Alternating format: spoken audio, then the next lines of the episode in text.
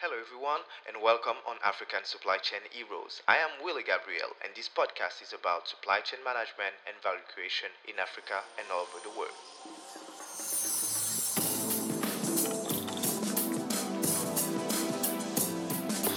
Alright, I'm Michael Neil Dalai Scotty. Most people call me Scotty Odai. And I'm the senior pilot of AcquahMeyer Drone Tech. Uh, the aim of our company is to promote the agri business in Africa as a whole because it's like Africa, the backbone of Africa, it's agric. So our CEO thought of bringing the drones to help and to make agriculture easy. Actually, it's a 10 liter drone for spraying, and its battery lasts for 15 minutes in air.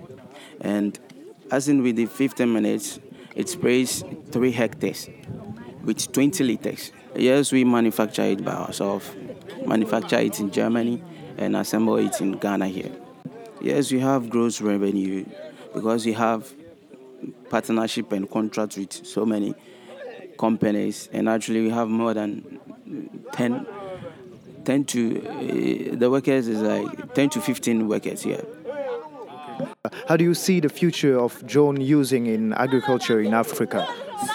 Well, I can see that it's improving day in day out. It's improving, and new technologies are coming in the system. So it's good actually, and every human or every person who sees a demo of the drone likes how it operates, and yeah, it's good.